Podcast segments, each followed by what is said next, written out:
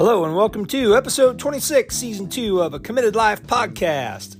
I'm Joe Stickle, and I'm excited to share the experiences of my weight loss journey and the observations I've made over the last three years that have brought me to live a more committed life. And this episode's all about the adversity that I found in 13.1 miles on a Saturday morning. So, one of my major goals uh, since I started running and since I've lost my weight has been to get into good enough shape that I could run a half marathon anytime I wanted. And today that happened. And it was a triumphant experience. I mean, during this run, there were a lot of instances that could have pushed me into quitting.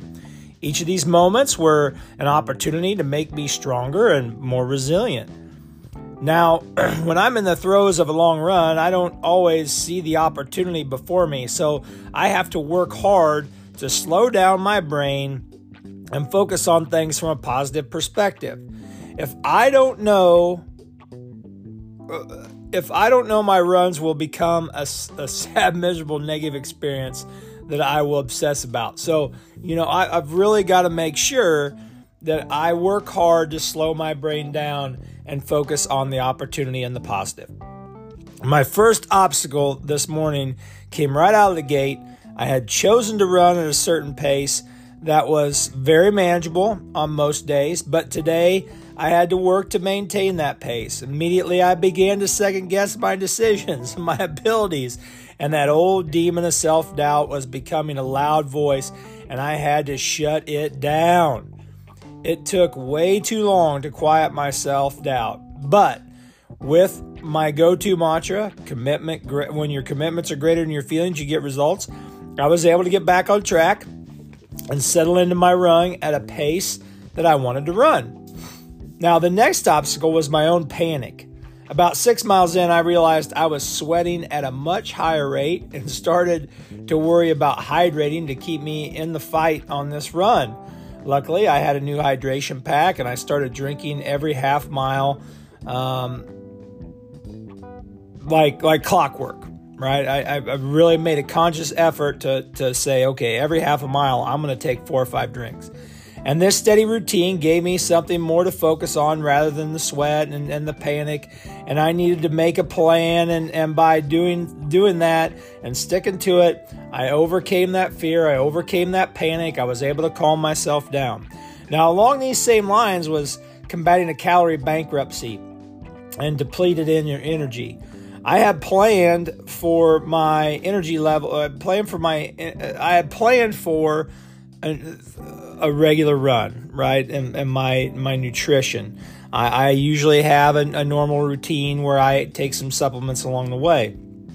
So my energy level was sinking a lot faster than normal. So on mile six, I had to make a decision to double up on some of my supplements to give me a boost again. And this created some anxiety also with me because, you know, with half of my run remaining, I almost quit at this point. I was actually um, about a mile from my house, and I could walk it in, still have a successful week of running. But I quickly reminded myself that uh, I do this distance six to seven days a week, that there is no reason why I couldn't go at least one more mile, and I couldn't let anxiety limit my capabilities.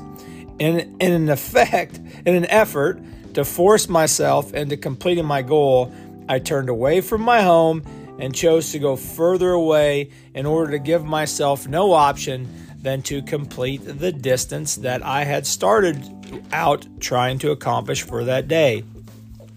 The next obstacle, and one that used to be the reason I didn't run in the light of day, reared its ugly head at me. As I was running down the street, uh, a man pulled up in a truck up up next to me and rolled down his window slowed down and felt it necessary to say to me, What you're doing sure doesn't look like running. Now, this kind of a statement would have crushed me before. And to be honest, it very well could have crushed me today.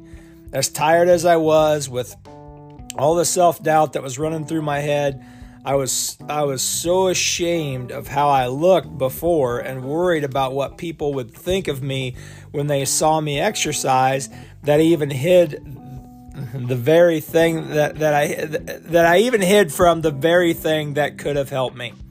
And uh, I took it as a challenge this time. This person's opinion doesn't need to matter to me. I'm not running for him, I'm running for me.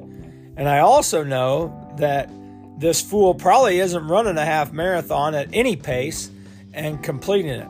So his comments may have made him feel superior, but they were really adding fuel to my fire. And I said to myself, let's think about this. This guy said it doesn't look like I was doing was running, but it must have because he made that comment. So I was able to dismiss this person and stay focused.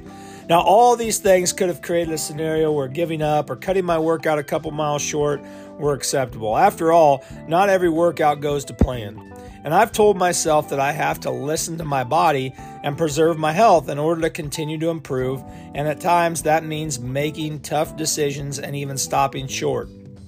Now, with that being said, I go back to something that Chris Nikic says when he starts to feel pain and wants to give up. It's not real pain, it's fake pain. And none of the scenarios I was dealing with here were painful. Sure, they may have scared me or made me angry or or uh, made it dis you know created discomfort for me, but it wasn't pain. It truly was fake pain. And I can say that the last mile I did enter the pain cave. I was in a dark place, ready to be done. I was pushing my body to come home strong.